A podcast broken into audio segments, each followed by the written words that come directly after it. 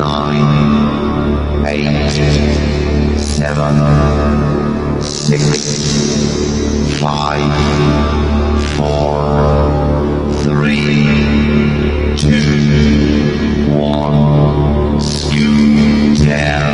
Прямой эфир радиоаккумулятор.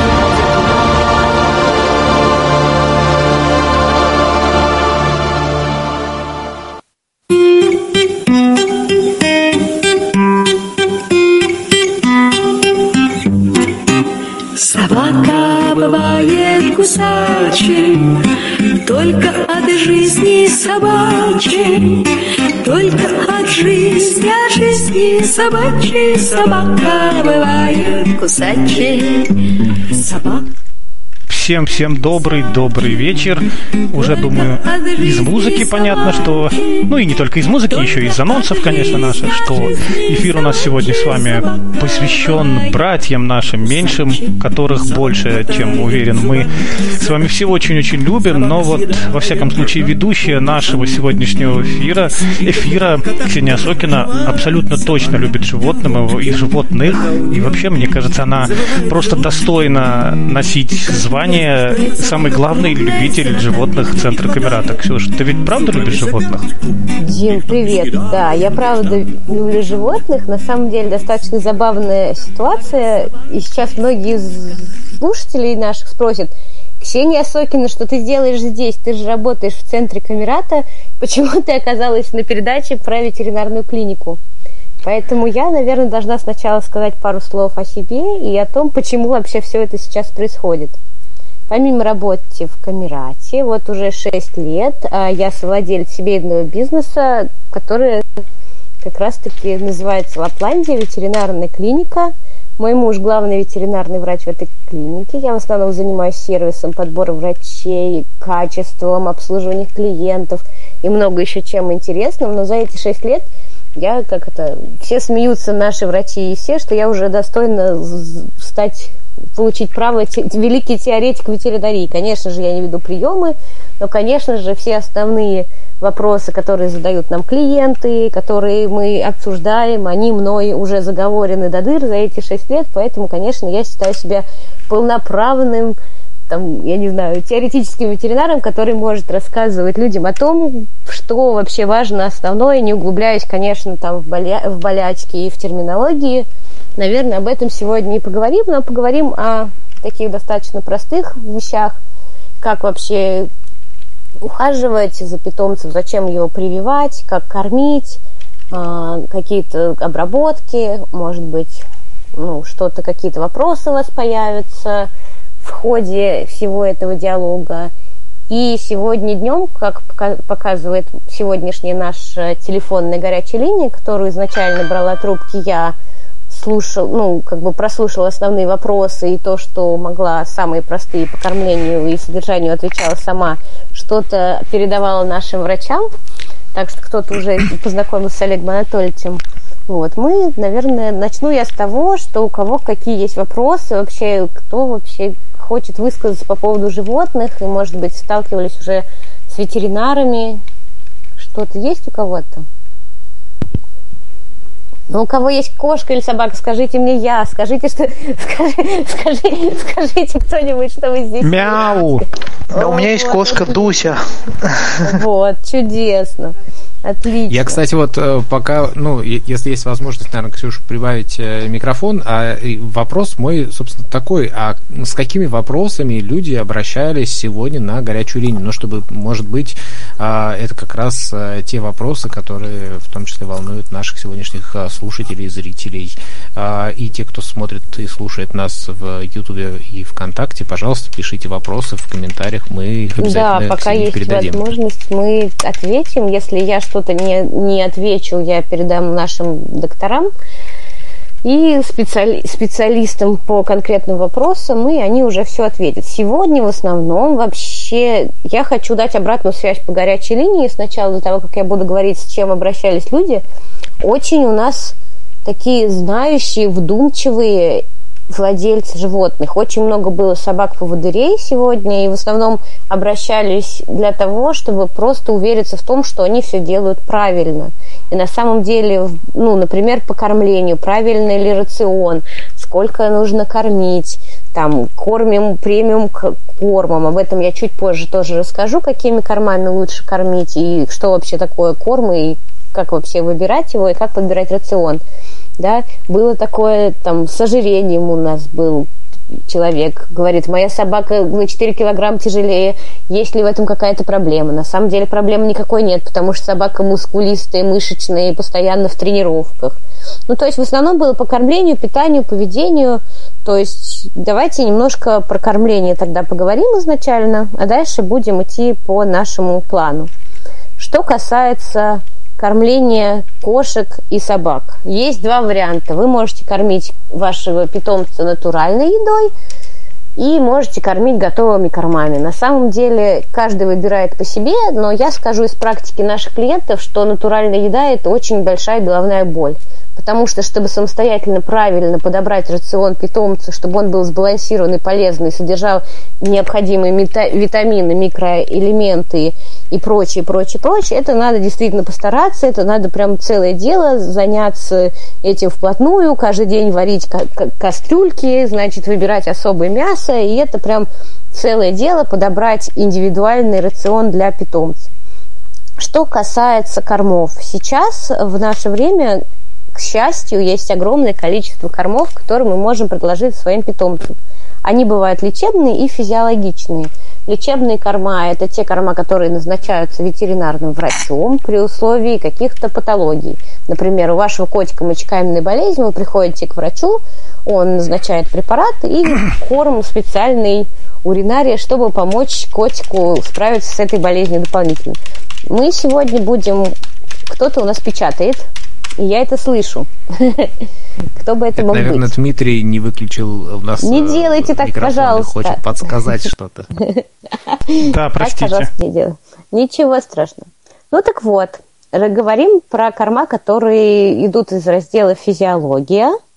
Это прям целый огромный мир, потому что сейчас на рынке существуют как такие обычные корма, премиальные корма, суперпремиальные, эконом-класс и холистики. Немного поговорю, расскажу об этом чуть позже. Так вот, физиолог- физиологичные корма, они подбираются исходя из следующих критериев. Это возраст, размер питомца и особенности здоровья. То есть мы можем, например, у меня есть Йорк, я буду говорить по факту обычным пример, примером. У меня есть Йорк, он стерилизованный, ему там два года. Значит, я буду выбирать корм для собак, который от, около двух килограмм, а, например, стерилизованных взрослых. Если у меня маленький щенок, то, конечно же, я буду выбирать специализированный корм для щенков. Это все разделение не только, естественно, в названии и во вкусе, как многие считают, но и в необходимом количестве минеральных добавок, витаминов. Ну, то есть получается сбалансированный рацион для конкретно плюс-минус вашей собаки с учетом ее индивидуальных данных. А, Значит, еще корма, под- корма подразделяются на холистики, супер премиум, и эконом. Холистик – это такой корм, он достаточно новый, инновационный, сейчас очень модно им кормить. Это корм, который подразумевает наиболее натуралистичный такой подход, то есть бренды заявляют, что это корм, который ближе всего к натуральной еде. На самом деле, чаще всего это просто маркетинговый ход и навязывание дополнительных ценностей, к сожалению. Это просто дороже и не всегда лучше, потому что холистики достаточно жирные, и для питомцев, у которых, например, из- излишний вес может быть или склонность к нему, лучше не злоупотреблять. Супер премиум корма – это такие корма, как Акана, Монж. Они действительно очень хорошие и действительно сбалансированные, там действительно мало костной муки, в отличие от эконома, но они достаточно дорогие, и, к сожалению, не каждый может позволить себе ими кормить своего любимца, потому что порой получается, что дороже, чем ты сам покушал. Сегодня покушал твой барсик. И это, конечно, некоторых очень напрягает. Но вот если вы заводчик, если вы, например, а, такой прям супер-супер хозяин, вы можете кормить кормами супер премиум, или если у вас есть на то такая возможность. Некоторые ветеринарные врачи говорят, все, либо кормите супер премиум, либо все плохо. Нашей клинике врачи так не считают, потому что мы все понимаем экономическую ситуацию, мы понимаем, что не всех есть возможность такая. Поэтому мы, в принципе, хорошо относимся к кормам премиум. Это роял канин, это проплан, это брит такой новый. Это достаточно средние корма, но они тоже сбалансированные, и тоже их можно давать. И если правильно подобрать корм, то, в принципе, животное чувствует себя хорошо с ним. Что касается кормов эконом, сегодня я уже ругалась. Не кормите киску вискос. Не купила бы она вискос, не купила бы Феликс, не купила бы Шебу. Собачка не хочет есть педикрипал и чапи. И это не какие-то мои личные предрассудки, это просто проводились некоторые исследования, а, потому что в этих кормах как раз содержится больше костной муки, чем мясо. То есть очень мало мяса, очень мало злаковых добавок. И, конечно, на таких кормах бывает часто, что ну, собака или кошка, они могут на этом жить, и все у них может быть нормально, а может быть и нет. А когда ко, мне, к нам приходят клиенты, и я там с администратором вместе нахожусь, они спрашивают, почему вот вы запрещаете вискос, чем вот он отличается? Ведь все же ели, и все нормально – я обычно привожу такой пример, что мы можем с вами каждый день есть Макдональдс. Но мы можем, и это нормально, нам будет очень вкусно, потому что и вискос кошки с удовольствием охотнее порой едят, чем какой-нибудь диетический, приятный, полезный корм ПП, правильное питание, да? Мы можем с вами каждый день есть в Макдональдсе, в KFC, Бургер Кинг, мы можем еще зайти – но от этого наше здоровье, оно страдает, и, безусловно, там ожирение, прочие побочные эффекты, они случаются. А что говорить там кормление Феликс, Вискас и, иже с ними, я, конечно, не хотела называть бренды, возможно, меня за это осудят, но все-таки есть такая у нас личная статистика. Я опять же говорю о, о личной статистике клиники. Как только приходит кот с какой-нибудь печеночной патологией, сахарным диабетом или а, значит, мочекаменной болезнью, что вы ели, ели вискос, ели шебу или ели там китикет, то есть там премиальных кормов там близко не было. И потом уже начинается долгий путь выравнивания, выравнивания рациона, значит, подбора рациона. Что еще важно сказать о еде? Когда мы выбираем собаке или кошке корм, мы должны не сразу переходить с одного корма на другой. На упаковке есть правильная инструкция, как это делать. Сначала четверть одного корма насыпаем в старый, потом половину, потом, ну и так постепенно переходим. При переходе с одного корма на другой, если корм не подходит, у животного может возникнуть аллергия – как мы видим это? Начинаются чесаться уши, животное начинает чесаться, у него начинает слезиться глаза, и это все сразу очень-очень-очень-очень видно. Что касается еще еды. Сегодня был вот вопрос, как часто можно давать кости собаке. Но также считается, что кости нужны собаке. Вот как вы считаете, надо давать кости собаке грызть? Ну, Есть кто-нибудь? Наверное, должны точить или... Вот. Отличный, слава, стереотип. Зубы точить не надо собакам. Вот сегодня еще был стереотип про то, что надо чистить им зубы. На самом деле нет. Кости – это такая коварная штука, в которой содержатся монофаги. Это такие, даже не паразиты, ну, такие штуки, простым языком говоря, да, которые потом могут привести к поносам, могут привести к значит, паразитарным заболеванием, и, в принципе, никакой пользы от косточки собаки, к сожалению, нет. Вы можете, если вы хотите поточить зубы, можно купить специальное лакомство, всякие специальные палочки для чистки зубов, специальные косточки, которые сделаны из жил, ну, тоже в зоомагазинах, они все есть, они все уже придуманы.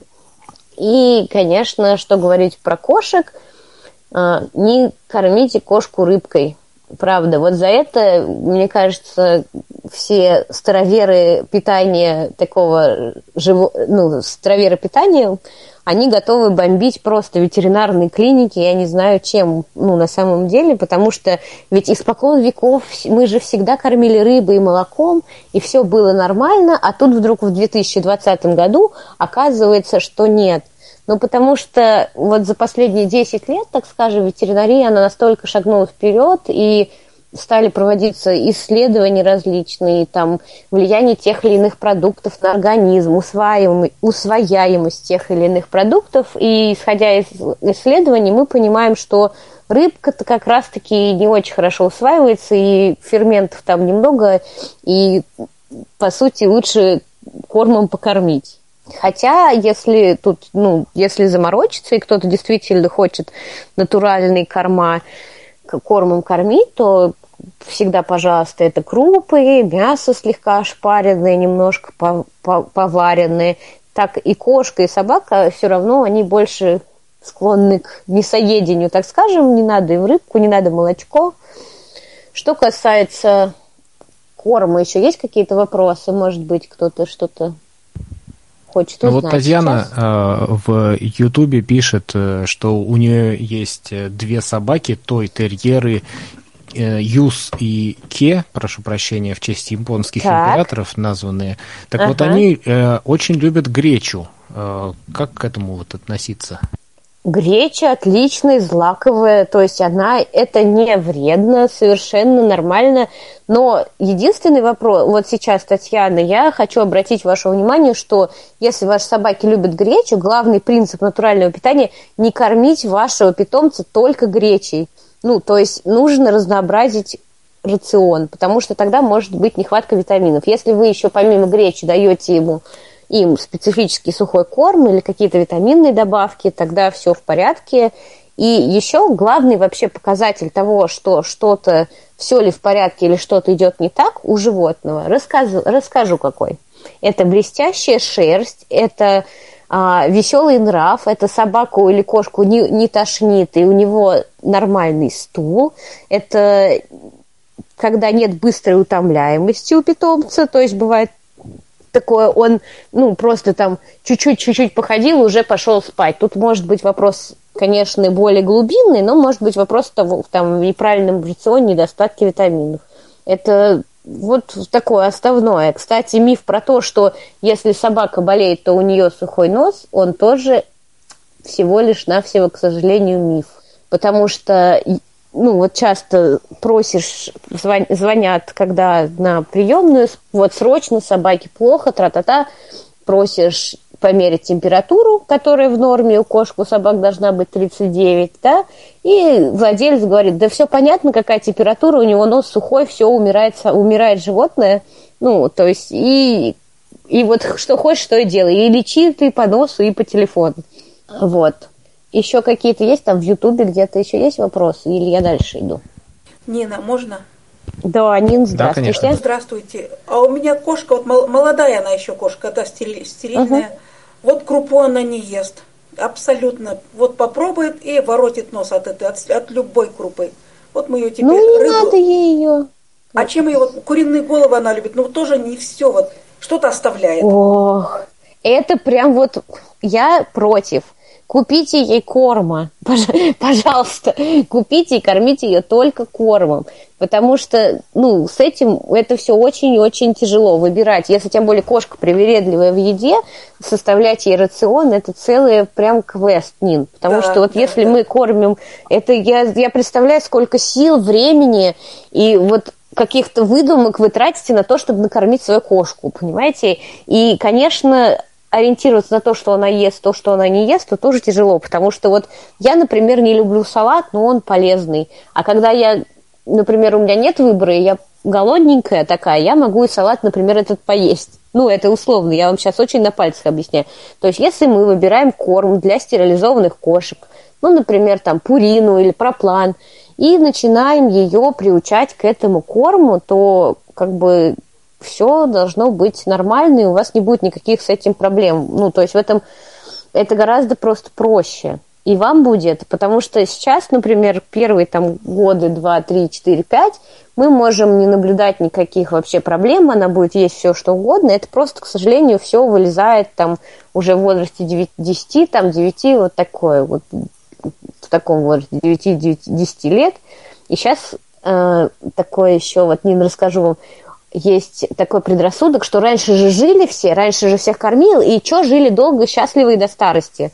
Просто на самом деле, по сути, получается, что сейчас животные живут намного дольше, и качество их жизни намного лучше, потому что раньше там какие-то болезни не могли даже диагностировать, и, ну, все, умерла там от старости. А сейчас, например, можно диагностировать, посмотреть УЗИ, обследование сделать, посмотреть анализ крови, по крови посмотреть состояние почек, печени, других внутренних органов, да, и мы уже понимаем, что не так, и лечим. Когда это не поздно, это очень хорошо работает. Почему я и советую больше кормить кормом, потому что корм, он все равно э, более сбалансирован, чем то, что вы будете пытаться ей как сказать, предложить. Вот она сейчас ест какой-то корм у вас, или она вообще не ест корм, только нет, натуральный? мы как-то пробовали давать, ну, дорого, дороговато. Феликс один раз дали ей. Ох, она его с удовольствием, конечно, поела. А, прямо. Конечно, конечно. А вкусный. А какой корм предлагаете вот, ну, по, по бюджету нам? Я вот, да, я вот подумаю, ну если совсем подешевле, то это Нет, вот, например, какой-нибудь... Не обязательно не совсем, не совсем. Ну, смотрите, вот проплан, любая линейка, пурина, пурина тоже неплохой корм. Можно посмотреть и выбрать, исходя из ваших параметров, именно вашей кисуни, то есть ну, для взрослых стерилизованных кошек. И это как раз-таки будет способствовать правильному обмену веществ и будет препятствовать тому, что она у вас начнет набирать вес, потому что есть такое, что если неправильное питание после стерилизации кошечки со временем начинают набирать вес, и что тоже не очень хорошо на их здоровье отражается, в принципе, вот вообще самый, только вот не, не ниж, низший класс, не вот, не, не вот этот сегмент вискоса и вот Феликса, наверное, я скажу так. Понятно. То есть сейчас есть очень... Нет, сейчас есть мираторговские новые формы. Кстати, пальму съела. Я, Отлично. Очень аккуратно с пальмами, потому что есть некоторые цветы, которые достаточно ядовиты для животных.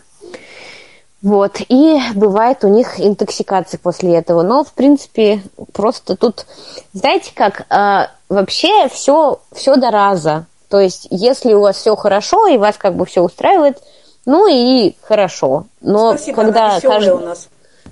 Я поняла, я поняла. Я имею в виду, что каждый раз, когда приходят пациенты с разными там патологическими изменениями или проблемами, а, ты видишь их и становишься более аккуратной и пытаешься внушить людям, что иногда профилактика лучший друг нас, и не стоит доводить. Понятно, что сейчас она молодая, весела и хороша собой, и, возможно, вы всю жизнь ее сможете так кормить, давайте вот по-честному, да, мы будем говорить, и ничего не будет. То есть это, ну, такая, такая возможность есть. Но если мы можем сделать так, чтобы снизить риски какие-то, да, для здоровья, то мы просто советуем, а дальше владелец сам принимает решение и смотрит по своему животному, как, как это все. Просто у нас что еще есть касается... Вопросы? Спасибо. Давай. Тем. Да, значит, вот, э, значит, Вадим э, угу. спрашивает, э, значит, почему-то вот э, уточняется обязательно, что у него шоколадного цвета лабрадор, и кормят они Чудесно. Э, его месяц, написано месяцами, противоаллергенные, наверное, противоаллергенные угу. какой-то едой, может Я быть, поняла. но уши да, да, да. по-прежнему, значит, теребит и начинает пахнуть. Здесь, Вадим, нужно смотреть. Даже иногда Вообще лабрадоры очень склонны к аллергии. Мы сегодня уже тоже об этом на горячей линии разговаривали. А, можно все-таки, во-первых, сменить противоаллергенный корм на другой противоаллергенный корм, ну просто на другую фирму или другую линейку. Как бы ни странно это ни звучало. Я говорю, питание животных – это целый квест. То есть у нас сейчас уже зоонутрициологи появляются, потому что это самые частые проблемы, и вот. А, что касается ушей. Уши могут, это может быть ситуация как с аллергией, так и с паразитами. Например, там ушной клещ может быть. Тут, конечно, стоит уже обратиться к лечащему врачу, если он у вас есть, и исходя из того, из той картины, которую он увидит, уже решать ну, то есть это именно это ли аллергия, точно ли это аллергия, на что конкретно это аллергия. По сути, если месяцами вы купите, может быть, это аллергия на корм, а может быть, это аллергия на то, что у вас в доме тоже, как ни странно, потому что ну, например, на какой-то резкий запах или там еще на что-то. У нас вот была ситуация, подарили хозяйке кошке цветы и духи. И она их принесла и поставила в коридор, и кошка просто вот пришла, понюхала и начала кашлять, значит, у нее глаза текут, уши, приходим, и дальше начинается вот этот ветеринарный квест. Корм не меняли, от блох отработ, обработано, от клещей обработано, значит, все. И когда врач уже спустя час, знаете, до, до, уже достучался до той ситуации, которая, что у нас появился новый цветок, новые цветы, которые до этого не было в доме, пришлось их убрать, и тогда уже со временем все прошло. То есть это ветеринария, к сожалению, это такой квест. Это, знаете, есть такой анекдот. Приходит, значит, ветеринар к терапевту, терапевт ветеринар спрашивает, ну, рассказывайте, что у вас болит? Ветеринар ему такой, ну, так-то каждый может. То есть это такая тут сложная схема, потому что животные не могут нам сказать, и мы можем только методом исследований, там, анализов, проб и ошибок, ну и точной диагностики, безусловно, тоже, там УЗИ, рентгенны, все это сейчас есть, и даже КТ делаем уже кошкам, собакам, это все решать. К сожалению, нам кот не скажет. Вы знаешь, у меня болит уши, я тут вчера нечаянно взял и съел вот со стола кусочек, такой маленький-маленький кусочек вот шоколадки, который прям показано, да. И тут надо еще смотреть, нет ли какого-то прикорма, ничего ли, кроме аллергенного корма, не дойдете. Потому что, что касается вот тоже приемов, много раз наблюдала, у нас врач иногда напоминает следователя, знаете, гестапо. Приходит хозяин и его четвероногий питомец и говорит, вот, все делай, все, и, ну, там, антигистаминные даем. Кстати, вот про Ротвейлера, может быть, там уже стоит просто ввести какие-то антиаллерги... ну, антигистаминные препараты, тоже можно это все обсудить с вашим врачом, и может это полегче будет как-то решаться. Лабрадоры, да? Да, да, да. Просто тут надо, надо понимать, что это. Если это аллергия, надо все равно четко понимать. Если уже корм исключили значит, понимать, нет ли в окружении какой-то аллергии, и просто уже помогать терапевтически, может, антигистаминные и антиаллергические препараты какие-то нужно, наверное, тут назначать, потому что просто корм может ну, не помогать. Надо на прием. А я, может быть, что-то не понимаю, но а вот э, еда, так. вернее, прошу прощения, запах, вот еще был вопрос такой запах, а что он от еды тоже может зависеть э, от аллергии, от каких-то болезней? Потому что по, э, я, как человек, который не владеет никаким животным, да. мне кажется, что они все время чем-то пахнут. Нет, нет, смотри, когда у тебя, кстати, вот ситуация с тем, что никак я не переведу Вячеслава в стад, стан любителей четвероногих друзей, меня очень печалит. Но когда ты знаешь свою собаку, она пахнет, конечно, собакой. Уши начинают пахнуть, это специали... специфический такой запах ну, гноя, выделений. То есть из ушей начинаются очень специфические выделения, и они очень неприятно пахнут. Это совершенно другой запах. Если ты живешь с этой собакой, ты ее знаешь, а тут у тебя появился новый запах из ушей, поверь мне, Слав, ты его определишь. Да, и такое, и запах этот бывает как при аллергии, так и при ушных клещах, так и при всяких отитах. Ну, то есть это все надо исследовать. Это там может отит какой-то, еще что-то. Я как бы на прием к нашим врачам собаку не записывала, и поэтому тут, конечно, если вы месяцами кормите и ходите к врачу, и он говорит, что вам что это все нормально, значит, ну и ничего не делает с этим, да, значит, мы должны менять врача. Вот, кстати, про лайфхаки я расскажу. Есть еще вопрос, Слав? Я хотела просто рассказать, как а, вообще выбирать еще врача. вопрос от э, Татьяны, не знаю, может быть, э, попозже будем на него отвечать. Она спрашивает, нужно, э, какие витамины нужно дополнительно давать э, собакам. У нее, напомню, той, той терьеры 10-11 угу. лет. Их сейчас великое множество. Они, я, знаете, то есть марк очень много. Есть и 8 в одном. Надо смотреть там для шерсти, для там ну, улучшения пищеварения, их очень много, вот 8 в одном, 9 в одном. Единственное, что мы понимаем, что мы не можем покупать витамины, там 150 разных витаминов в одном тюбике за 100 рублей. Это где-то, ну, нормальный ценник витаминов, это там 400, 500, от 450 500 рублей, и в этом есть плюс-минус гарантия, что это будет нормальный комплекс. В зоомагазинах их сейчас великое множество, и практически все из них ничего. Просто, ну, тут по себестоимости надо. Ну, вот витамины 8 в одном, в принципе, нормальные, нормальные витамины. Но тоже тут, понимаете, надо смотреть на собачку. Можно индивидуально списаться, вы мне побольше расскажете, да, и я там проконсультируюсь с нашими врачами, какой лучше именно для вашей собаки витамины, ну, для, зачем они вам, ну, для чего-то, то есть что, что, что будет наиболее актуально сейчас, как это, поддержать. Ну Если да, это я, просто, кстати, ну, просто думаю, витаминные что если у вас действительно будут вопросы, вы можете писать их в э, комментариях, либо Да, да. а, отправлять на нашу почту info.sobachkamerata.org. Вадим продолжает. А можно ли давать э, э, животным овощи и фрукты? По-моему, про это говорили, нет? Вот, Вадим, если вы месяцами кормите вашу собаку гипоаллергенным кормом, при этом даете ей овощи и фрукты, значит, вы перекрываете полностью те усилия, которые вы потратили для того, чтобы кормить ее гипоаллергенным кормом. Теоретически можно давать и овощи, можно на фрукты, как правило, у всех аллергии, тем более у собак, которые аллергичные, в принципе, можно. У некоторых аллергии на овощи тоже есть.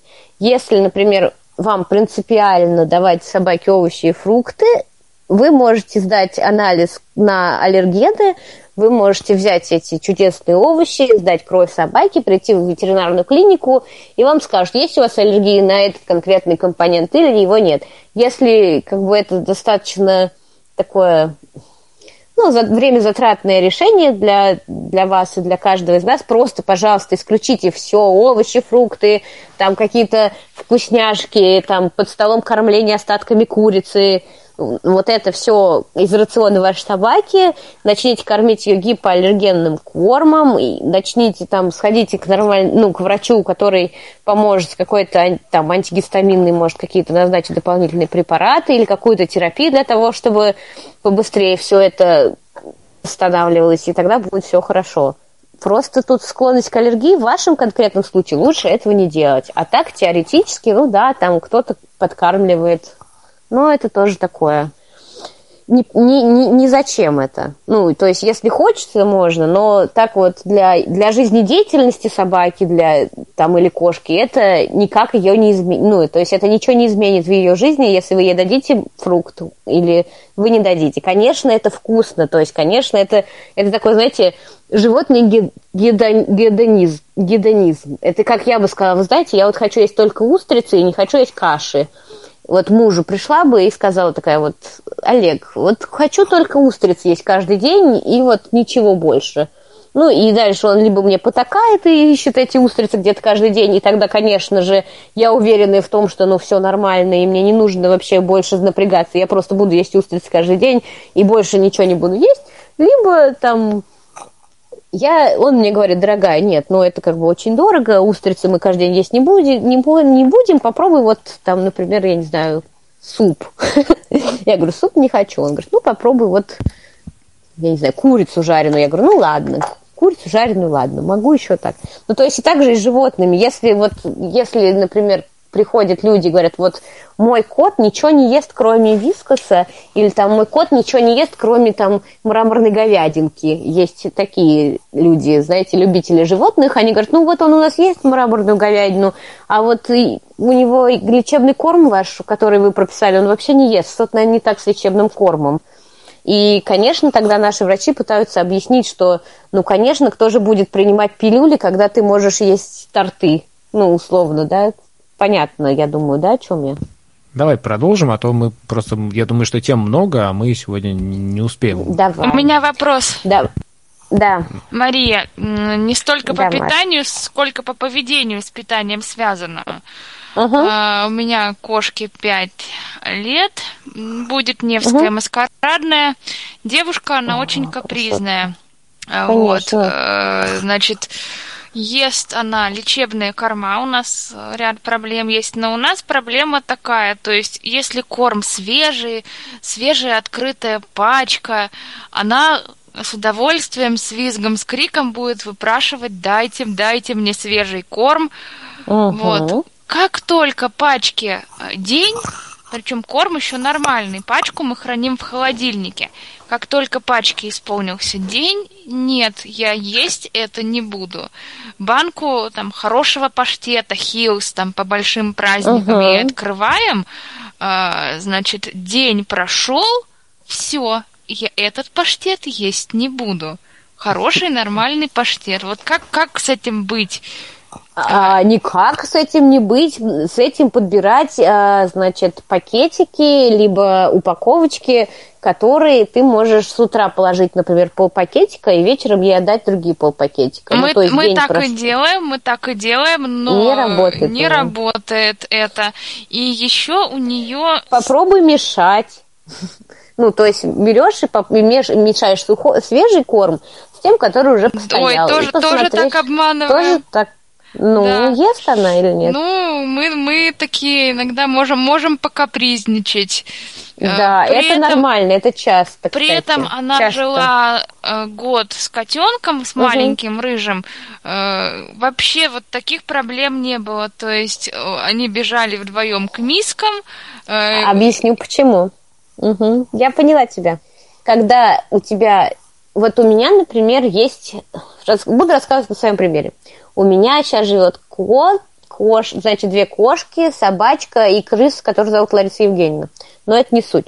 Значит, две, две кошки и собака у меня едят по расписанию с утра и вечером. У них у каждой есть своя миска, и они едят по расписанию. И они знают, что если они не поедят сейчас, то придет соседка и, и съест из миски. Конечно, я отгоняю, но вот когда-то такие прецеденты были, поэтому все едят вместе, все едят быстренько, все съедают и оставляют, и вечером также. И когда у тебя было двое питомцев, да, они как бы, ну, ели вместе, и у нее не было такого. А тут она понимает, что она одна любимая. Это же целая зоопсихология, это целая наука. Тут она знает, что она одна любимая, что ее все любят, что ее все гладят, что ее все вот... Если она будет сейчас капризничать, ей обязательно откроют новый пакетик. Понимаешь? То есть это такое проверяние вас на прочность. Ну, может быть, как бы, что это и не изменится, потому что вот такая кошка характерная. Но это ничего страшного, это очень многие, так, ну, очень много, много таких случаев, которые мы наблюдаем. А сухой корм она ест? И сухой корм она ест, причем вот еще один такой у нас ритуал сложился, связанный с питанием. Э, Значит, э, у нее может лежать в миске сухой корм, но ей Да, обязательно будет его надо есть. потрясти, сказать кушай, кушай, и тогда она пойдет и- есть. И это, у, Это у нее из детства идет, у нее в детстве к- у заводчиков, когда она жила, их не докармливали. И вот тоже как вот это нам преодолеть. Э, Слушай, вот смотри, то, что у тебя лежит, вот то, что лежит корм в миске, это как бы не очень хорошо, ты не можешь, из-за этого она еще и капризничает. То есть, если ты начнешь кормить ее строго по расписанию с утра и вечером, и она будет знать, что у нее нет в миске корма, что она, когда ей захочется, может там, ну, все равно, то, что он теоретически есть, может что-то с этим измениться. То есть, это тоже методом проб и ошибок, разными хитростями. Попробуй убрать корм сухой и начать ее кормить только вот кушай-кушай с утра и кушай-кушай вечером. И, ну, как бы, если у нее уже есть такой ритуал, то он уже останется по еде. Синдя, всего, можно- можно я- взрослый. Да. Можно я вклинюсь, спрошу, я вот, к сожалению, прослушала, видимо, начало немножечко. То есть кошек нужно кормить только два раза в день, с утра и вечером, да? Ну вот вообще, в принципе, два раза Ну, это нормально для По них. идее, То есть не этого надо три. достаточно. Мгм. Достаточно. Можно три, как бы, но два это достаточно. Ты тоже, Всё, тоже вы можете наблюдать за индивидуально, если кошка явно у вас худенькая, если она котенок, если она не добирает, то можно и три. А так, в принципе, по рациону, ну, два нормально. И причем вечерний рацион, вечерний такой, как это, рацион, он должен быть прям точно, потому что прям можно даже чуть-чуть побольше, потому что кошка это ночной хищник. Ночью у них самая активная фаза вообще всего происходящего в жизни. Ну, должна быть, это так заложено природой. И, конечно, ночью у нее переварив... переваривает все чуть-чуть получше.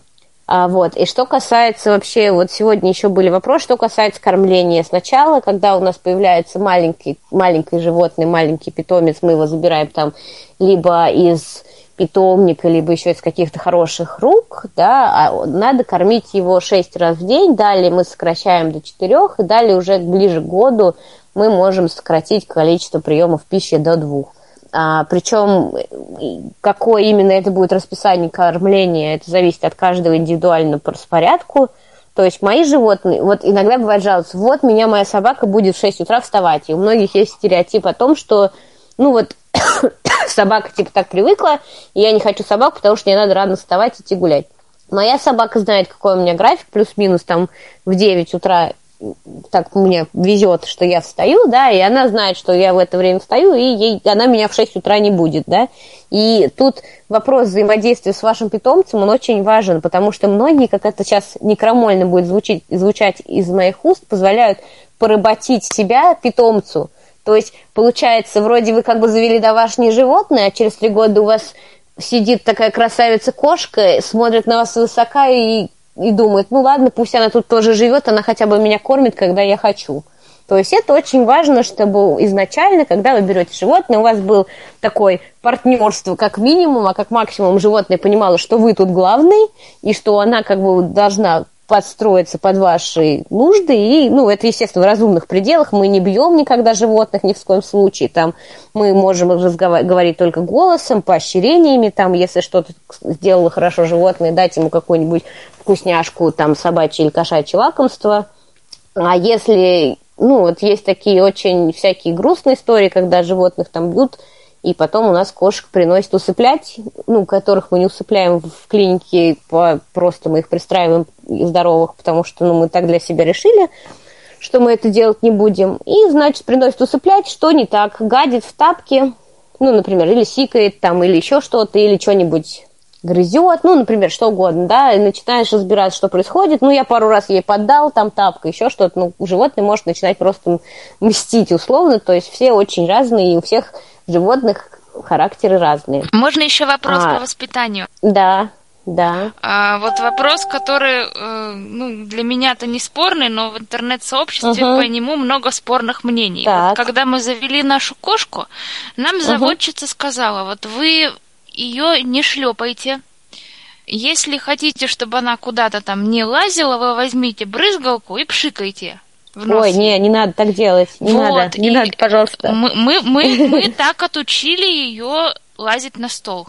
Она у нас лазила, это, мы ее пшикали. Это действенный метод, но это достаточно стрессово для кошки. Хорошо, что ну, она, видимо, к этому была приучена с детства, а вот так вот, если бы какой-то кошке, которая спокойно жила, и тут неожиданно ее начинают пшикать в ней в нос, ну, то есть это такое, это же там усы, там основные рецепторы, и это все такое. Иногда проще тихонечко шлепнуть или просто там снять, сказать нельзя. Конечно, конечно, это так отучите вы, и так рефлекс будет. То есть если вам прям очень надо ее отучить, то, конечно, но это как бы не полезно. Но это метод действия, да, он работает. Но просто на всех животных это может по-разному подействовать. Хорошо, что ваша кошка, ну, как бы была уже к этому приучена, она знала такой метод наказания, и это никак там не отразилось на вашей жизни. То есть, ну, я, конечно, против. И но, еще по как поводу бы, если... слова «нельзя». Ага. Значит, у нас девушка очень избирательная к слову «нельзя», когда ей надо, она его слышит. Когда uh ей этого не нужно, она ведет себя так, как будто хочет сказать, тут кто-то сказал «нельзя», Разве? Ну, нужно, нужно еще раз. То есть нужно тут добиваться своего. Это, знаешь, это как с воспитанием детей. То есть у меня есть четырехлетний племянник, он же делает совершенно так же. Вот если мы посмотрим плюс-минус, и пока ты как-то только единственное ему объяснить можно, а тут тебе приходится только какими-то такими более примитивными методами давать понять, что ты тут главный, и она должна следовать правилам. Также и с людьми, конечно, еще раз нельзя, еще раз нельзя – Тут, знаешь, это целое дело. Вопрос тут. Еще Давай. один вопрос. Угу. Перехвачу вашу э, беседу. Э, значит, из ВКонтакте пишет Ирина, у нее аллергия на шерсть. Бывают ли какие-то угу. такие собаки, которые можно заводить таким людям? Вообще бытует мнение, что йоркширский терьер – это одна из таких собак, которые имеет структуру волоса как человеческий, и он наименее аллергенный. Еще есть бассенджи порода, но опять же это все индивидуально. И перед тем, как вы решите завести там собаку, кошку, надо понять, на шерсть вообще это аллергия. Может быть, это на выделение аллергии или на слюну это аллергия. Такое тоже бывает. Иногда у некоторых бывает вот на шерсть аллергия, а у кого-то на слюну или на какие-то там ну, выделя... выделяемые запахи. И, конечно, хорошо бы сходить в лабораторию и сдать а, тест себе на, на аллергены, ну, посмотреть вообще, что, что, что, что, что есть и какие, на что именно аллергия, и попробовать йорков просто. И сначала, конечно, не заводить, а найти где-нибудь там у друзей еще у кого-то. Биверы тоже вот есть сейчас тоже чудесные маленькие собачки, у которых структура волос такая плюс-минус, как человеческая. Вот. Ну, то есть это, знаете, как это тоже методом проб и ошибок. Вы приходите к друзьям и пытаетесь взаимодействовать с животными надолго и понимаете, ага, тут что-то вот есть аллергии, нет аллергии. Вообще сейчас такое выпустили линейку а, кормов, который снижает аллергию на них хозяев. Я пока ничего об этом не знаю, это очень новая линейка, она малоисследованная, но я надеюсь, что исследования в этом направлении будут продолжаться, и в один прекрасный момент мы получим корм, который будет помогать как раз убирать вот эти вот аллергены, которые с жидкостями распространяет питомец, и даже те, у кого есть аллергии, могут, смогут питомца такого себе завести. Среди кошек бенгальские кошки э, меньше, менее всего аллергичны плюс-минус. Ну вот как тоже по таким по статистическим данным, расхожим опять же. Но это все индивидуально. Надо пробовать. Слушайте, вот я, например, человек, у которого... А, ой, себя услышал нечаянно. Сейчас я человек, у которого все детство была аллергия на кошек и на собак, оказалась в эпицентре вообще всего, и у меня ее сейчас нет. У меня иногда шутят все, что я передознула аллергию себе, но так делать, конечно, нельзя. Так что все детство я страдала, да, аллергией на шерсть, так что я прекрасно знаю, что это. И тоже подбирали питомца, исходя из этого. Извините, угу. пожалуйста, можно э, попросить да, у вас да. совет? А, добрый, угу. добрый вечер. Скажите, пожалуйста, у меня у нас э, пропал очень ну, красивый с рождения воспитанный нами э, бело-рыжий кот, и Теперь э, я вот задумываюсь, я живу в частном секторе, чтобы э, взять кота. Вы как вы посоветуете? Ко мне прибился какой-то котенок трехмесячный, но живет в каком-то соседском сарае. Я его, конечно, кормлю, но он все равно бегает, убегает. Вот. А теперь передо мной вопрос. Мне взять э, как-то вот маленького с рождения от кошки котенка, или все-таки этого можно как-то при, приручить, приучить, чтобы он не бегал никуда? Спасибо. Опять же, индивидуально зависит от, от характера. Мы очень много работаем с, без, с приютами, во-первых, мы работаем, и очень много работаем с бездомными животными. И у меня вот у самой сейчас животные, одна, двое из них были бездомными, один, одна из них кошка при, при, была принесена на усыпление. Бездомные животные, которые прибиваются, они самые часто становятся самыми верными, преданными, чудесными друзьями. А кота можно попробовать кастрировать, тогда есть вариант, что он у него появ... будет меньше желания бегать из дома, но если кот уже гулящий, конечно, будет сложно удержать его дома. Это есть такое. Если вы хотите, чтобы ваш питомец оставался дома и не гулял, то лучше, конечно, взять котенка, который еще не чувствовал улицу. Ну, то есть вот, вот это есть такое. Некоторые бездомные, они так боятся, они так натерпелись на улице, что когда они попадают дома, они больше никуда не хотят убегать. А есть коты, которые просто в характере то, что вот они хотят гулять на улице. Тут тоже индивидуально, если у вас получится его приручить, то есть он вообще в руки дается, он как дикий или нет? Вот тут вопрос тоже характера еще, вы знаете. Да, да, он прибегает как бы поесть, требует у меня кушать. Я его, конечно, покормлю, но потом он все равно убегает. Но э, ведь, э, во-первых, с двумя кошками я не справлюсь, это, это, это кошка. Вот, и, и получится, что я возьму э, от, от кошки котика с рождения, да, и, и потом этот останется, и выгнать э, я его не смогу. Ну, когда берешь питомца... Но этот вас уже выбрал. Как член семьи. А что же мне теперь, как же мне его, чтобы он остался в доме, она осталась, эта кошечка маленькая, и, ну, как, какой к ней подход-то найти? Я а в дом она забегает? Ну, как э, забегает, убегает. Она забегает тогда, когда требует есть от меня. Вот дай мне поесть. Поела и убежала. Ну, я не склонна там в кровать uh-huh. себе там их э, целовать и так далее. Вот, я ухаживаю, кормлю там, ну, все, что было как положено чисто, поиграю. Ну, возможно ли вообще приучить бездомную кошку вот к дому? Потому что я слышала такое мнение, что э, собака привыкает к хозяину, а кошка к дому. Да, есть такое. Возможно, но в некоторых случаях это очень-очень тяжело. То есть кошке нужен период адаптации. Например, у нас как это происходит? К нам приносит бездомную кошку, она помещается у нас в, в стационар, такой небольшой бокс с туалетом, либо отдельное помещение какое-то с туалетом, с мисками – Тут у вас главный вопрос может быть еще не столько с беганием, а с туалетом. Насколько вообще реально будет вашу кошку приучить эту к туалету? Понимаете? Тут вопрос, ладно, пускай она убегает, прибегает. Если там сейчас будет зима, будет холоднее, не так уж ей захочется от вас убегать надолго. Ну, это вот из такого, из личного опыта, потому что сейчас пока вот более-менее тепло, ну, бегает, гуляет. А к зиме, если еще ее стерилизовать там или кастрировать, я не знаю, кошка это или кот, у них вообще отпадает особое желание. Кстати, если это кошка, будьте очень аккуратны, как бы она вам еще котят в один прекрасный момент не принесла. А так как она уже все равно к вам ходит, она уже считает, что вы тот человек, который ее кормите, и по сути она уже вас считает своим, как это сказать, своим, питом, своим питомцем, это грубо, конечно, но своим человеком она вас считает. Поэтому, если это, это кот или кошка? Это, это кошечка. Но мы своего котенка, который э, у нас э, пропал, мы его так и получили. Кошка пришла к нам под Пасху рожать, и сын принимал роды. Ну вот. Лучше, лучше бы кошку-то, конечно, стерилизовать, потому что один прекрасный момент она к вам придет уже либо беременная, либо рожать. И это, конечно, очень большая проблема, ну, потому что вот ну, потому что очень много бесконтрольного размножения животных, и очень мало кто об этом задумывается. То есть, если вы хотите сделать эту кошку своей, надо, надо во-первых, понять, ну, можно ли уже ее стерилизовать. Стерилизовать кошку можно 6 месяцев, сделать операцию – на какое-то время после операции вы все равно ее оставите в доме на реабилитацию, потому что, ну, там не нужен особый послеоперационный период, но все равно какое-то время кошка на улицу доходить не должна.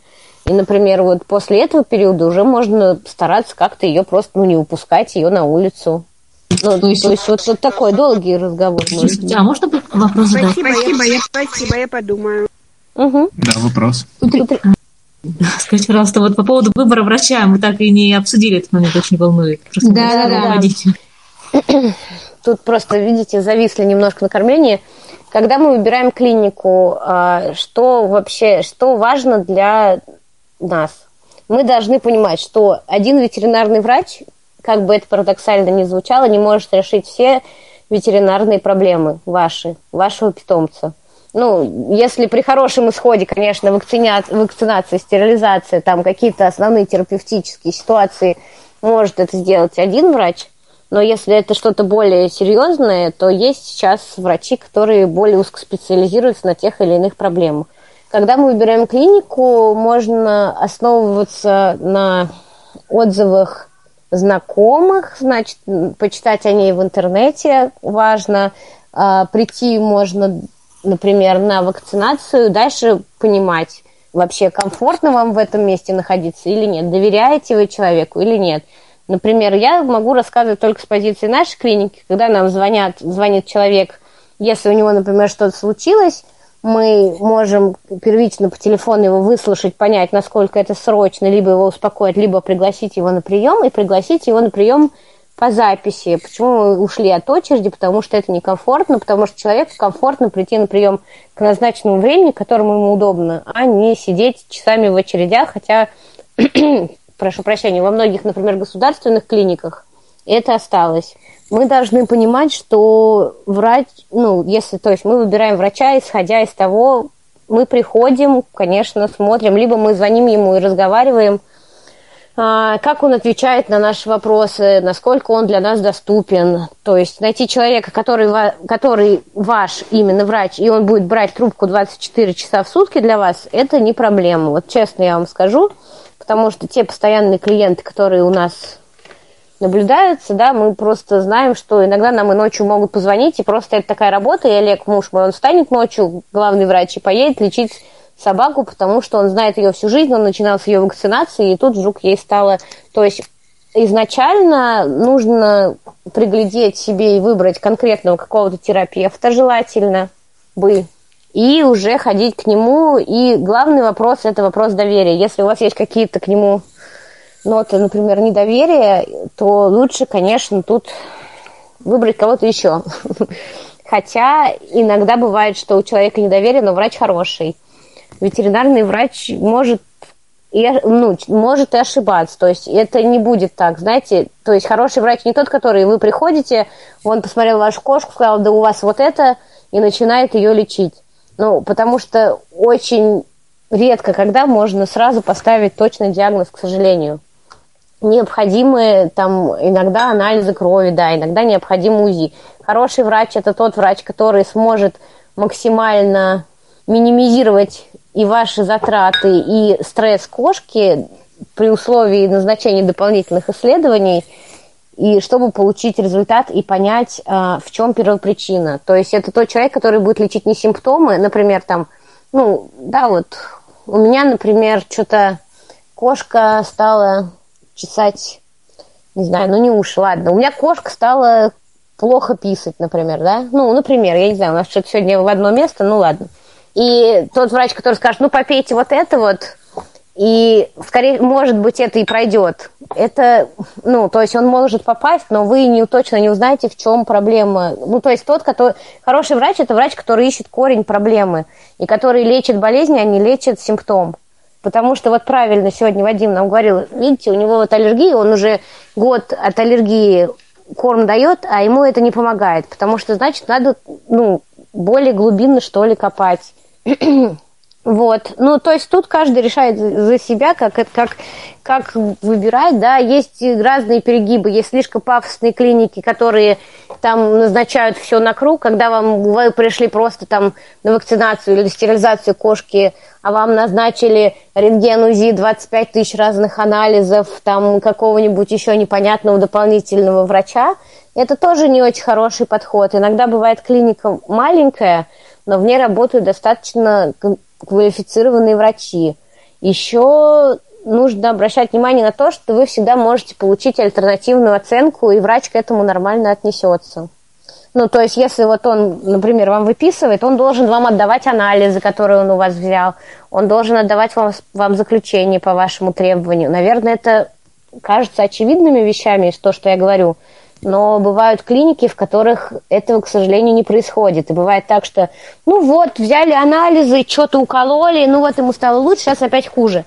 И другой врач, например, не понимает, а стало хуже ночью, да, например, и ночью он поехал в другую клинику, и мы не понимаем, что именно колол врач, какие именно анализы. Ну, то есть у вас должна быть соответственность в лечении с вашим врачом. Вы должны получить, если вы сделали анализ, вы должны получить, получать оперативные результаты анализов. Если вы сделали там какие-то еще исследования, вы должны получать все заключения. Это очень важно.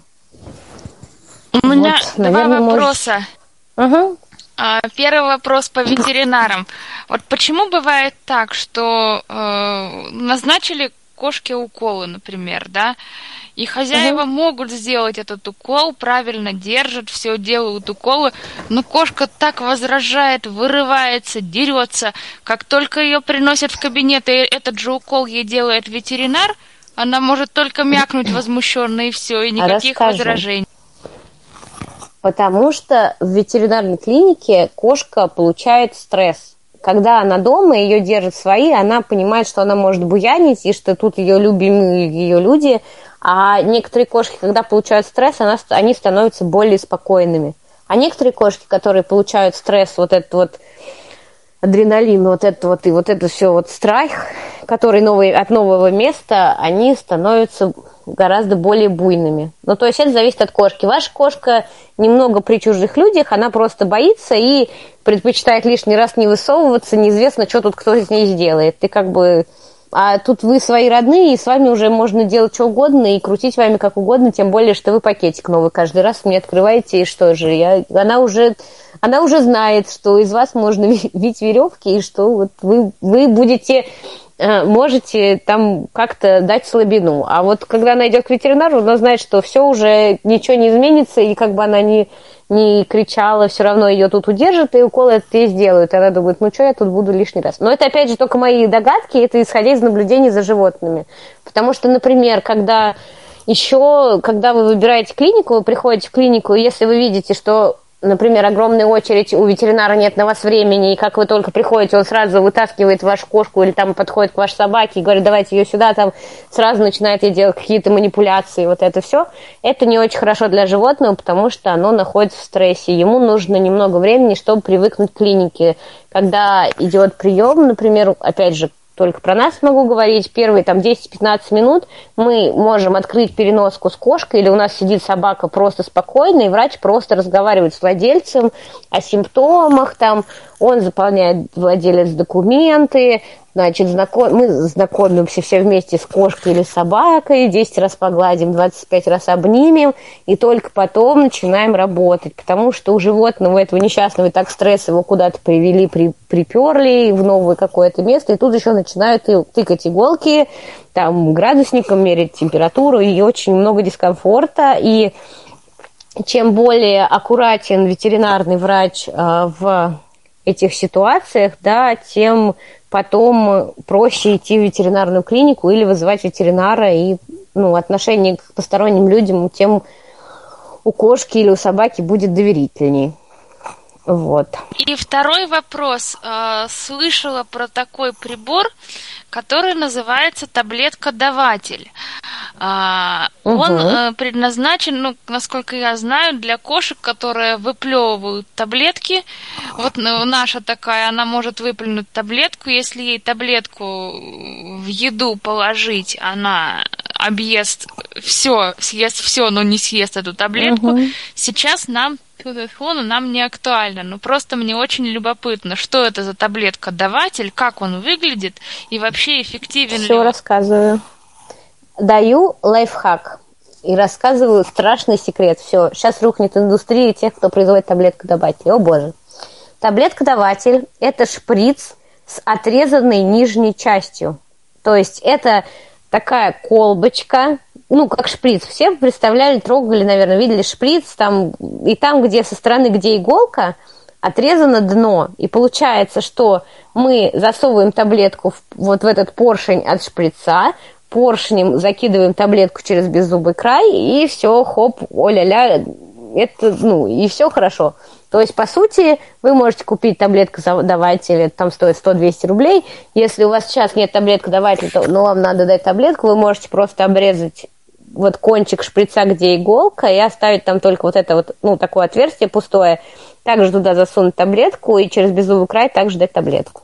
Вот такая штука. Она, в принципе, удобная, да, но то есть, если не хочется заморачиваться со шприцом, да, можно купить таблетку даватель или можно сделать самостоятельно. А вообще еще, кстати, вот, да, про ветеринарных врачей. Как выбрать ветеринарную клинику? Очень важно чтобы вам ветеринар, ну, я не знаю, это я сейчас, наверное, идеал рисую, идеальные какие-то рисую вопросы. Если вы сами не можете делать какие-то процедуры, то да, вы можете прийти в клинику, например, иногда требуется серия уколов или еще что-то. Вы приходите в клинику, и вам каждый день делают.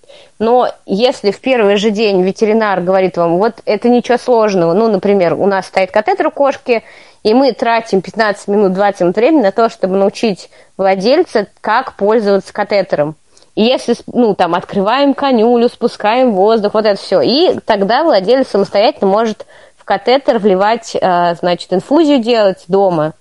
Если там спустя 20 минут владелец понимает, что он не справляется с этой задачей, говорит, все хорошо, я лучше к вам похожу, я все понял, мне, короче, ну, мне недоступна сия премудрость, я буду к вам ходить. Но большинство людей понимают, что в этом нет ничего сложного, и уколы делать можно самим, и там таблетки давать. Главное не перебарщивать тут с самолечением. Лучше слушать врача.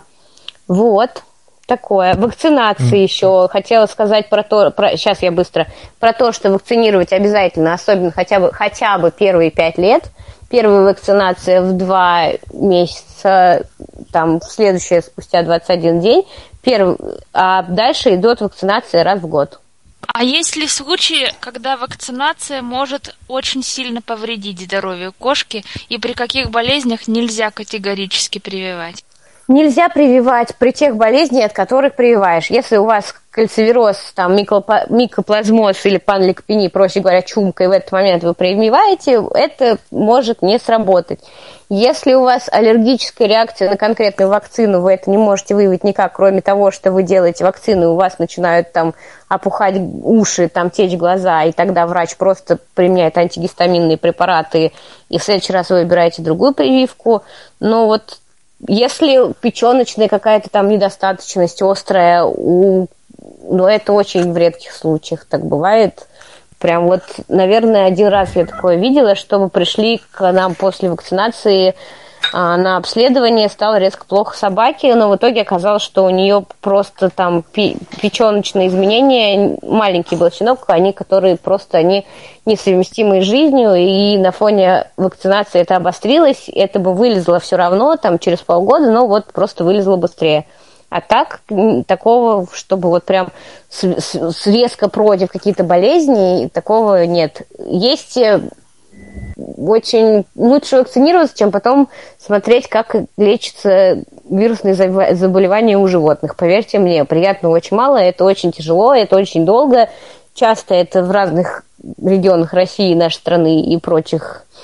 Это очень дорого, потому что это очень долго. И, конечно, бывают вакцины российские, которые их и пробивают немножко. Ну, то есть вакцины есть как бы, а все равно животное начинает переболевать то или иное заболевание, ну, тем или иным заболеванием, но оно переносит его в более легкой форме в любом случае. И там вариант того, что выздоровеет питомец и что он останется жив, оно вообще в десятки, сотни раз выше, чем без вакцины. Еще сейчас там вопросы есть, но я хочу очень важно, мне прям важно сказать это всем людям, я не знаю, я уже всех замучила, друзей, вообще окружающих меня людей, а, пожалуйста, там, я не знаю, вакцинируйте, вакцинируйте котов, которые даже сидят дома. У меня кот перест... ну, например, жалоба, да, поступает звонок. Кот два дня понос, два дня рвота, три дня ничего не ест, грустный, лежит, не встает. А, вакцинирован? Нет, вы что, зачем? Он же домашний, он никуда не ходит. Вот это очень важно понимать, что мы можем принести всякие заразные штуки на ногах, мы можем принести их на одежде, мы можем поздороваться с нашим коллегой по работе и тут с ним постоять, пообщаться, у которого есть котик, который там у него какая-нибудь хроническая инфекция, хроническая чумка, прийти домой, и нашему чудесному котику, который никуда не ходит, можем принести, или у соседей кот заболел. Ну и приходится очень долго это объяснять людям, которые потом удивляются, как же так. А вот. Были еще вопросы? Так и вот вопрос про. Э, из угу. Ютуба от Татьяны. Почему у, у меня собаки много ходят в туалет? По маленькому в лоток, хотя практически мало пьют и, и гуляют два раза в день. Обе стерилизованы. Надо, ну, смотрите, там можно собаки маленькие, да, нужно, по идее, можно посмотреть, тут можно, почему, не знаю почему, потому что, может, у них, ну, разные в этом есть причины, индивидуальная физиологическая особенность, или у них может быть какая-то проблема там с, я не знаю, с мочевым, но в принципе, ну и дальше уже идет стадное чувство. Хорошо бы сдать какой-нибудь из них мочу, посмотреть, нет ли там камней, нет ли там эпителия, нет ли там оксалатов и прочих разных страшных монстров, pH, там, ну просто надо, это надо исследовать, это надо хотя бы одну сводить в клинику, может там мочу сдать, ну это надо разбираться глубоко. В принципе, много у всех разные варианты. Маленькие собачки, к сожалению, в отличие от более больших, как правило, достаточно часто ходят в туалет. Ну, вот у, у меня вот есть много у нас клиентов там шпицов, они ходят на пеленку, они могут ходить там 5-6 раз в день в туалет, сикать. А большие собаки терпят. Маленькие собаки просто не всегда терпят, по сути. Вот. То есть это может быть как норма, так и не норма. Ужас, да? Можно задам ужасный вопрос? Да. Я сомневалась, надо ли его спрашивать, но мне просто вот очень интересно.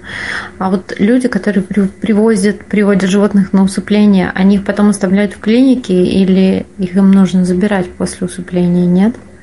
Рассказываю. Вообще у нас очень сложная ситуация с усыплением лично у нас в клинике, но я буду рассказывать за всю, наверное, индустрию. Да, бывают случаи, когда владельцы действительно приносят животных усыпить, и усыплять или не усыплять животное – это личное дело каждого ветеринара. Мы для себя решили их не усыплять, и усыплять только в том случае, когда мы понимаем, что мы не можем уже спасти, просто животное в агонии лежит, мучается, например, да, в коме почечной или еще что-то, ну, тогда можем. А, значит, есть услуга, конечно, и, а дальше человек может сам решить, он может оставить в клинике животное, да, но это утилизация предусмотрена, то есть есть как индивидуальная кремация, так и общая, то есть всех тех, кого оставляют, их кремируют.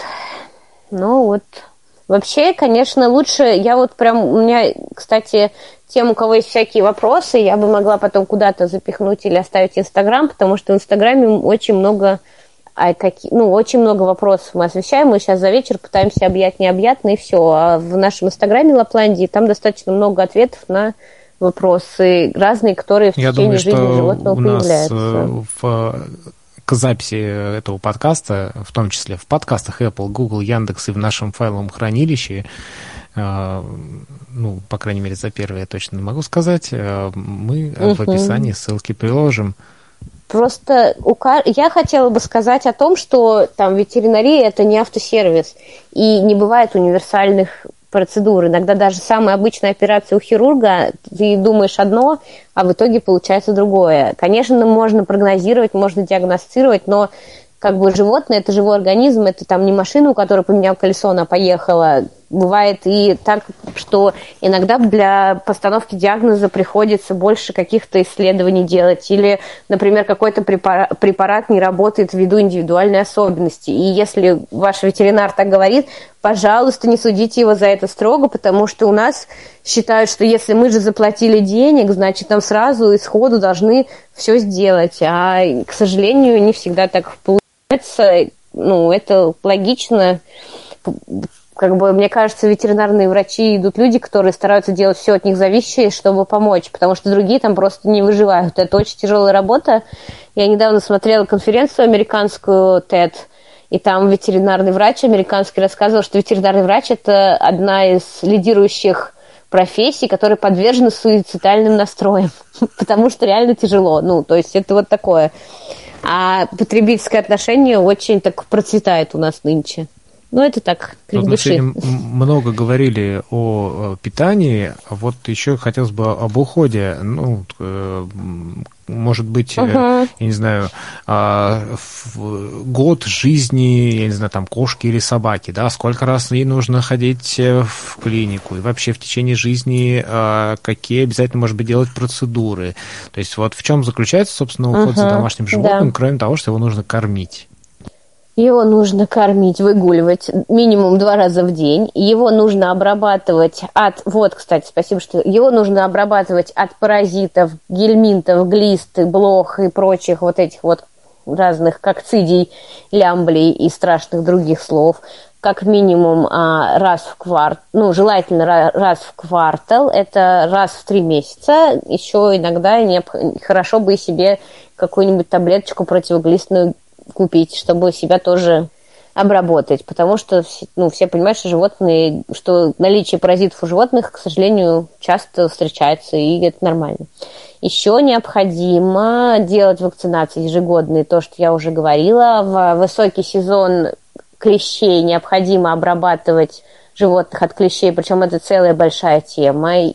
Скажу немного, что сейчас вот есть таблетки Бровекта, Симпарика для собак. Они, конечно, есть у них и сторонники, и ярые защитники, но это самый, пожалуй, действенный сейчас способ, как защитить своих собак от от пи- пироплазмоза. Не так, как у кошкам клещи не страшны, у собак возникает пироплазмоз. Это очень опасное заболевание. Если вовремя его не уловить, то, конечно, тут очень тяжело лечить, вплоть до летального исхода.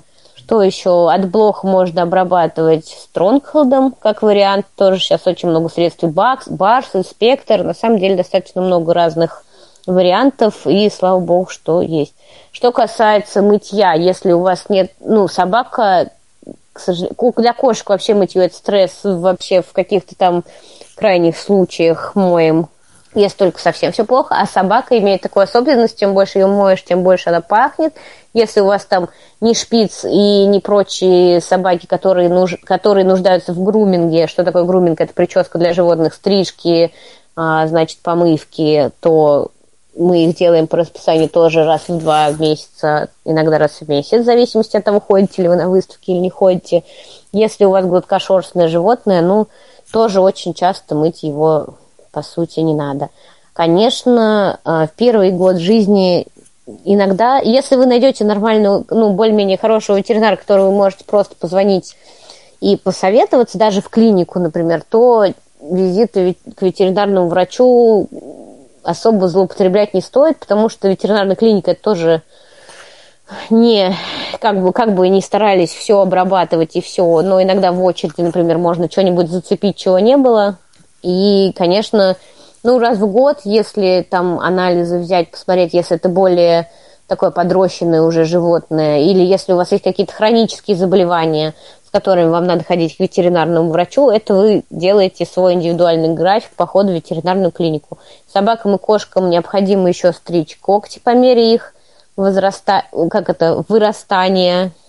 Вот тоже тут надо смотреть, кому-то там раз в месяц, кому-то раз в два, кого-то стачиваются и нормально и так. Ну, то есть можно не стричь. Вот. А, несколько так. вопросов. Угу. Ну, во-первых, надо ли обрабатывать кошку от внутренних паразитов, если она сидит дома? Да. Дальше. А, второй момент. Вот вы сказали про стричь когти. Я сразу э, представила свою красавицу, которой стригут когти. Я боюсь, что травмоопасно будет для А когтеточка есть у нее? Есть, есть. Ну, есть, значит, и даже не одна. Ну, ну, она точит их. Может да, быть, ей да, будет любит. не нужно вы сами смотрите, то есть если иногда просто это опасно для самого животного, потому что когти бывают настолько не, не сточенные, ну, то есть в дикой природе, конечно, это не нужно никому делать, все стачивают когти нормально. Если у вас у кошки есть когтеточка, и они нормальные, и там не, не, нет такого риска, что она себя травмирует острым когтем, то, в принципе, подвергать ее такому стрессу не стоит. Но, как правило, у многих все равно бывает вырастают слишком сильно когти, и приходится их все равно стричь. Ну как, берешь, идешь в ветеринарную клинику, там ее специальную сумку сажают и стригут когти, и ничего. А вообще лайфхак для тех, кто вот у кого небольшие собаки или кошки и еще не взрослые, а, значит, щенков и котят специально есть заводчики, которые специально приучают их там стричь когти, делать прическу, и если забирают, например, из питомника даже самого маленького щенка он уже может быть приучен. Но если это даже и не так, то вы можете с детства приучить, там, игрой, там, похвалой, ай, молодец, давай, давай вот коготки пострижем, да, как, ну, ну, вот такое, это все только, это без, главное, без без насилия какого-то вот грандиозного нажима, да, там, все так, сейчас мы ловим кошку, ну-ка иди сюда, я буду стричь себе когти, кошка обсикалась, обкакалась, убежала, я не знаю, залезла на чердак. Ну, бывают просто люди, которые так часто делают.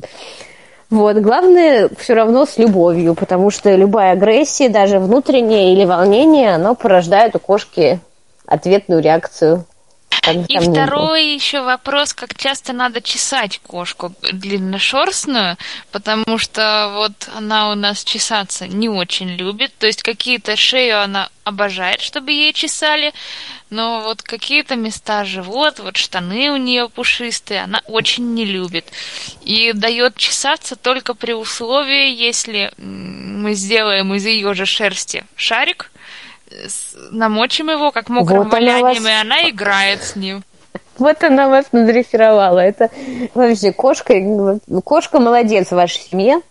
Но она, в общем, знает, что она хочет, получает этого. Смотрите, мы чешем по, как сказать, по мере спутывание, если шерсть нормальная, если нет колтунов, там, если они не образуются, если у него все в порядке, то это ну, можно делать просто время от времени, сел там для профилактики, почесал, нет такой периодически, периодичности. Но как только вы видите, что у вас нач- начали там колтуны образовываться, значит, что у вас там шерсть липнет, то обязательно, конечно, нужно расчесывать, потому что под колтунами там тоже могут образовываться всякие язвочки, и это тоже, ну, нехорошо и дискомфортно для кошки.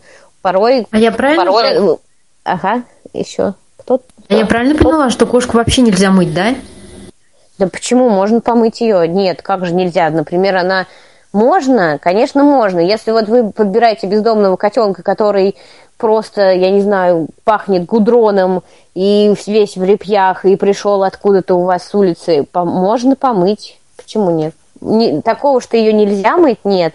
Можно, просто в этом нет смысла делать это часто. Некоторые, Все некоторые злоупотреблять частым мытьем животных. Вот. Что еще я хотела сказать из такого важного? Ну да, вот обработки, стерилизации, значит, глисты, блохи, паразиты. Еще, если у вас чешется собака или кошка, это может быть не обязательно аллергии, но могут быть и бложки тоже.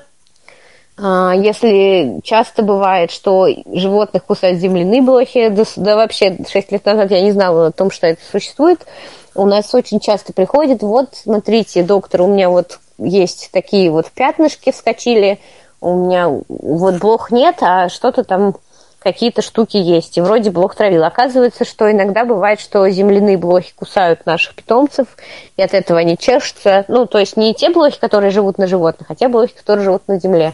И тогда надо обрабатывать не только животные, но и помещения. Вот. Прям не впихнуть невпихуемые сегодня я пытаюсь. На самом деле по каждой теме и по дрессировке, и по лечению, и по стерилизации, и по вакцинации можно разговаривать там столько времени, сколько мы сейчас пытаемся впихнуть все вместе. Вячеслав, есть ли у нас еще какие-то вопросы? А, я думаю, что мы сейчас, давайте еще, может быть, у кого-то из голосового чата кто-то хочет задать, потому что пока в Ютубе благодарят за ответы. Вот, э, друзья, есть ли еще какие-то вопросы, и мы будем действительно постепенно-постепенно закруглять. Можно мой последний вопрос, наверное? Наушников нет. А, в общем, вот такой вопрос. А вот эти вот ушные клещи, которые у кошек, они не могут передаться человеку?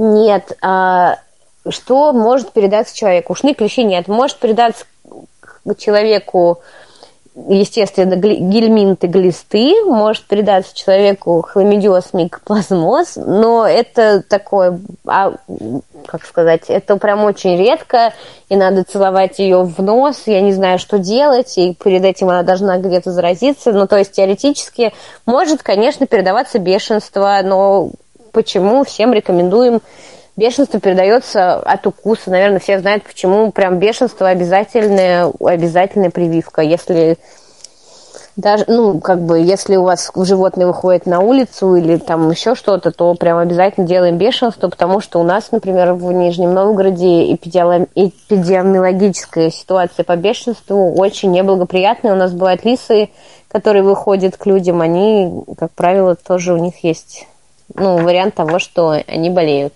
и потом это никак не лечится еще. Ну, то есть это такое самое вот страшное заболевание, которое может передаться от животных человеку, это бешенство. Да, очень неприятно. На самом деле, слава богу, за нашу практику мы еще не сталкивались, но вот у коллег там в разных других городах были такие случаи, не очень приятно. Что еще? Ой, появились ли вопросы? я хотела добавить. Если не появились, угу. тогда я предлагаю э, тоже задать последний вопрос. Каждый задаст свой последний вопрос. У меня. Вот, а дальше, э, да, вот, Мария, пожалуйста. По поведению вопросы. Значит, э, у кошки сейчас стало очень странное с режимом происходить. Первый вопрос. Она, значит, знает, что мы ложимся в 10 или в 11 вечера. Она знает, что мы спим. Но вдруг она ночью просыпается и начинает просто э, кричать. У нее ничего не болит, она ни на что не жалуется. И это такой не жалобный крик, а скорее какой-то требовательный. То ли играть, то ли что-то еще. Причем, когда она за день сильно устает, у нее этого нет. Но если она поиграла мало или поносилась, э, все, она начинает всю ночь вопить, кричать э, так громко, требовать к себе внимания. Угу. Как быть с этим? А, а никак. Кошка второй, хищник. Второй момент. А, она угу. была в детстве очень смелая, вот ничего, абсолютно ничего не боялась. А, она сейчас очень девушка любопытная, но последнее время она стала какая-то шуганная. То есть она э, может, например, э, снег с крыши на даче сойти, она может вздрогнуть от этого. Э, да, там проехать какая-то машина большая, опять же, на даче за окном, она может нервничать, смотреть в окно, не отрываясь, она может бить хвостом по подоконнику. А, дождь, гроза, а, она стала прятаться, то есть вот э, какая-то она стала э, от каких-то резких, очень резких, очень громких звуков, она стала вздрагивать. Вот, как быть с этим? И третий вопрос, она очень стала расстраиваться, когда ну вот последние года три, когда э, родители у меня стали уходить на работу, и у нее появилась такая привычка, что она всех начинает звать, терять. Она знает, что я здесь, но она всех теряет. Как сделать, чтобы она поменьше по этому поводу волновалась, переживала? Ох и кошка у вас, красотка. Во-первых, что касается стрессовой ситуации, неизвестно, что послужило катализатором. Это может быть от того, что, ну, то есть она, ну, от того, что вот в морду ей прызгали, в мордочку, до какого-то громкого звука или до какого-то что-то ее напугало, например, на улице, она смотрела там в окно, и что-то какой-то резкий звук ее напугал, и теперь она стала такая шуганная. В принципе, это в пределах нормы осторожности, это должно пройти.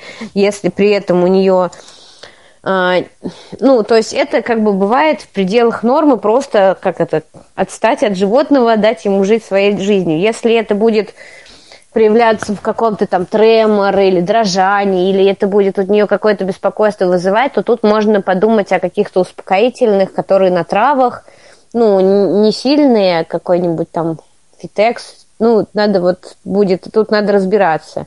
А так, ну, осторожная стала осторожная. То, что она теряет людей, когда уходит из дома, ну, потому что ваша кошка, она достаточно балованная дама, как я поняла, очень полное внимание. Ну, мы ничего не можем с этим сделать. Ну, как бы уходят родители, позовите ее к себе, погладьте, я не знаю, там, займитесь ей чем-нибудь, поиграйте, чтобы она чтобы она ночью спала, ну, может быть, больше играть днем, но тут тоже такое, это все индивидуальный характер, потому что, по сути, вот у меня, например, кошка есть, она живет тоже, ну, такая усыпленка, которую хотели усыпить, и она вот периодически ночью, вот она спит, спит, все нормально, но периодически ночью она просыпается и решает, что хочет играть, и берет и меня начинает за ногу теребить. Конечно, я недовольна, я ей говорю, что так делать не надо, она меня слушает, мы продолжаем спать дальше. Но нет-нет, иногда вот бывают такие завихрения, как бы ничего страшного. Если это, если это никак не, не вредит ее какому-то здоровью или ее самочувствию, там, это ничего страшного. Мы, глав... мы, главное, сейчас говорим о том, что нужно следить, чтобы не проворонить там заболевания или какие-то проблемы именно со здоровьем. Вот то, что вы сейчас говорите по поводу, там, ну, немного стала более осторожнее, но она взрослее стала, да, там, получила какой-то определенный опыт, теперь она не такая, как это, безбашенная, что была, ну, то есть, вот. Так это ничего страшного, Мария, это все в пределах нормы и вот. А, я думаю, что раз э, мы вот уже все вопросы задали, а, мы на этой оптимистичной ноте прервемся, разговор, вернее, прервем о животных. Может быть, мы этот, э, эту тему возобновим и еще раз о чем-то поговорим. Угу. Пожалуйста, присылайте свои предложения, замечания, комментарии. Мы обязательно их, мы их рассмотрим и подберем ведущего по под ваши запросы. Ну и, конечно, вы сами также сможете стать ведущими. Для этого у нас есть специальная форма на сайте. Ждем ваших предложений. Сегодня ведущая Ксения Осокина. И еще в конце я хотела бы добавить, друзья, если у вас появятся какие-то вопросы или, например, какие-то конкретные ситуации, вы можете отправлять вопросы к нам в Инстаграм или можете отправлять к Камерату. Все переадресуется. Конечно, на многое я не могу ответить, но доктора наши озаботятся. И хотя бы для того, чтобы просто иногда узнать альтернативное мнение по какому-либо вопросу, ну, то есть для нас это там ничего не стоит, а иногда это важно, потому что ну, иногда может лечение куда-то пойти не туда, и нужно какое-то мнение еще. Всех рада была видеть. Спасибо за вопросы, за интересную экскурсию. Я была, мне было очень волнительно сегодня. Спасибо, очень было на самом деле интересно. Спасибо большое, очень интересно, да, здорово. Круглая сирота, никто не хватает зубами за пятку, никто не съедает гражданку лошадку. Из не гражданин кота, когда у собаки есть будка и миска, ошейник луной в желудке сосиска, и каждому ясно, что это собак не круглая сирота.